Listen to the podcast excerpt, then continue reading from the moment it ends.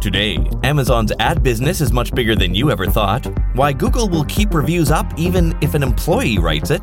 Reddit launches a resource site for digital marketers.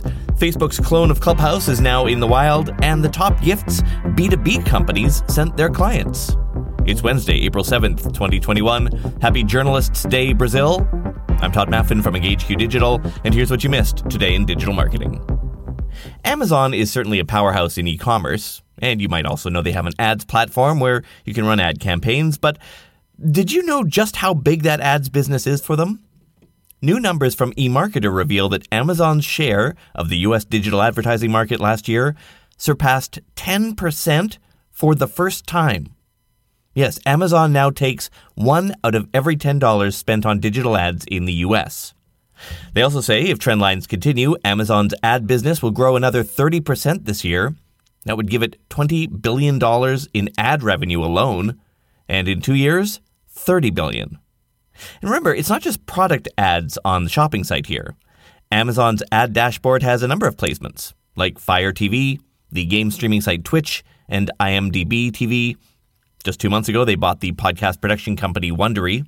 In case you're curious how that stands up, Google's current share of the US market is 29%. eMarketer expects that to slip to 27% within two years. If you work in social media community management, you've probably had your fair share of headaches from Google reviews. Either it's a negative review from someone who's clearly never done business with you, or it's a review that's not even about your business at all. This actually happens a lot with my agency's shopping center clients. If people are mad at a store in a mall, for some reason, many people post a review on the mall's profile, not on that store's profile. And then there are the positive reviews on your competitors' profiles that seem as the kids would say today, a little sus. Take, for instance, the fellow who noticed that the reviewers of a local church bore the same names as staff members on the church's website.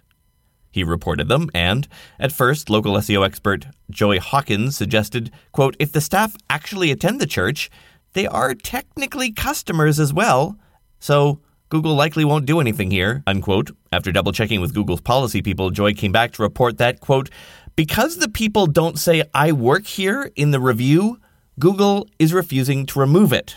Unquote. Indeed, the direct quote from the Google rep was, quote, any reported review that specifies the experience of an ex-employee for a particular business is a violation, as per our review policy guidelines. However, this only applies when the reviewer's comment clearly indicates that he or she is an ex-employee, unquote. Pretty sad, said Joy today on Twitter. Google can do better. Facebook has pushed out its first version of its Clubhouse clone. They call it Hotline, sort of a mashup between Instagram Live and Clubhouse, as room hosts can turn on their camera. So instead of a static avatar in a circle, they're now a live video avatar in a circle. Just a place to ask a question, and the host can pull you into the broadcast, blah, blah, blah.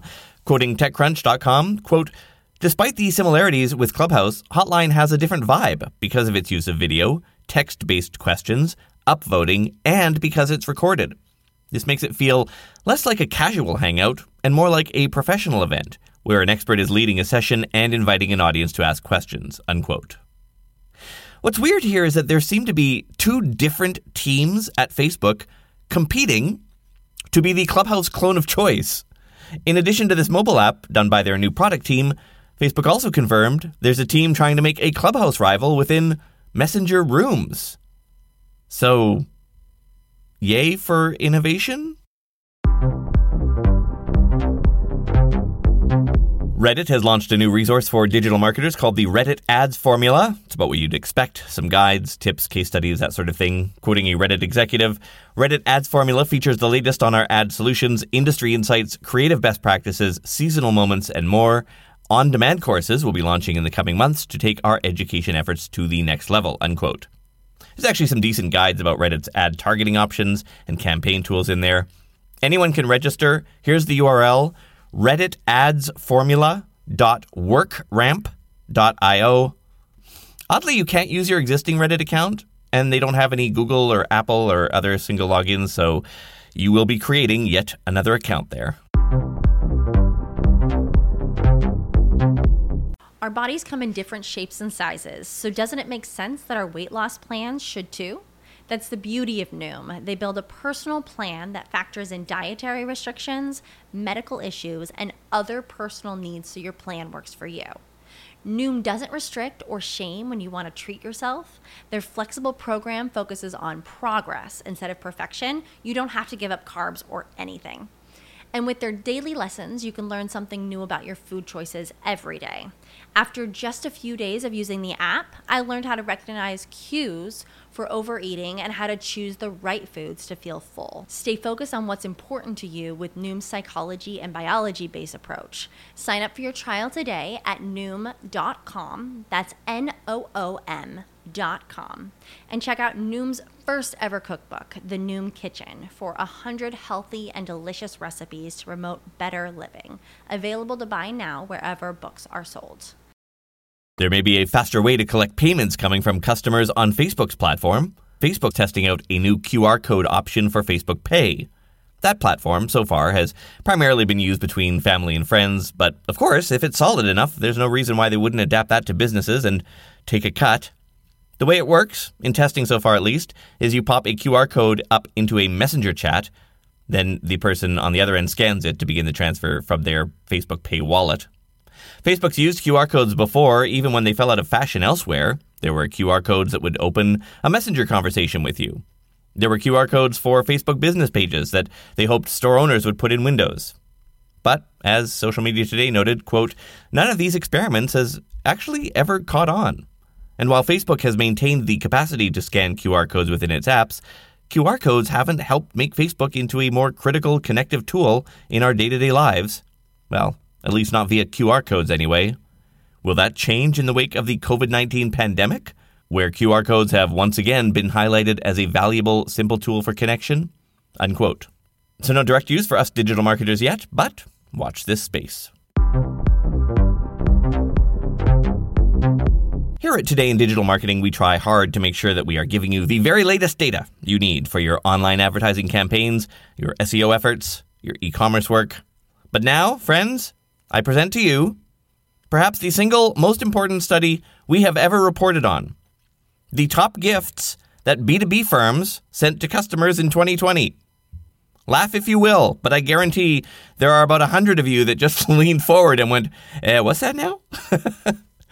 So the data comes from 750 B2B executives. The study was done by Sendoso, which is a gifting platform. So this only tracks the gifts that they ship from their catalog, but it's a pretty big catalog. The top gifts cookies, wine tasting packages, those are virtual wine tasting packages, and Yeti tumblers. Premium newsletter subscribers are getting the full list today, as well as the top gift card brands. Six of the eight most popular gifts overall could be sent electronically. We have a lot of acronyms in our business tofu, ROAS, PITA, that's pain in the ass, usually shows up on internal client notes. But other industries are just as uh, abbreviatory. For instance, did you know that the beer industry has a scale called IBU, the International Bitterness Units Scale? It calculates bitterness by the amount of isoalpha acids the beer contains. So 50 points to the Hop Valley Brewing Company in Oregon, which has adapted the IBU scale to people's Twitter accounts. This is genius. They built out a web app using Twitter's API that will get someone's username, pull their most recent 100 tweets, and figure out how bitter they are. Apparently, I'm 41% bitter, seems about right. And their analysis said, quote, floral and earthy. Your tweets are, how do we say it, like that freshly mowed lawn taste. It's not bad, but it could be better. Hear us out. You had quite a few bitter moments, but you also had some positive moments too. Crack open a cold one and let's channel those good vibes together. They claim they actually built a machine learning algorithm for this and trained it on a set of historical tweets. Who knows if that's true or not? One thing that is true, with the page being full of branding for their products and a click to tweet your results button, we all should have thought of this first. And finally, one small item Google says you can now enable continuous audience sharing from your sub accounts. This builds on the ability that your manager accounts got a year ago. So, my thanks to those of you who answered the podcast audio quality survey yesterday. Sounds like almost all of you either couldn't notice a difference or said it actually sounded better. I know the levels are a little low. I'm still trying to figure out where the um, LUFS setting is in the app. Um, hopefully, by the time I get this mixed and recorded and sent out, I will have fixed that. But I'm glad it's working. Hindenburg so far uh, seems to be pretty good. So that's about it. Thanks for listening. Talk to you tomorrow.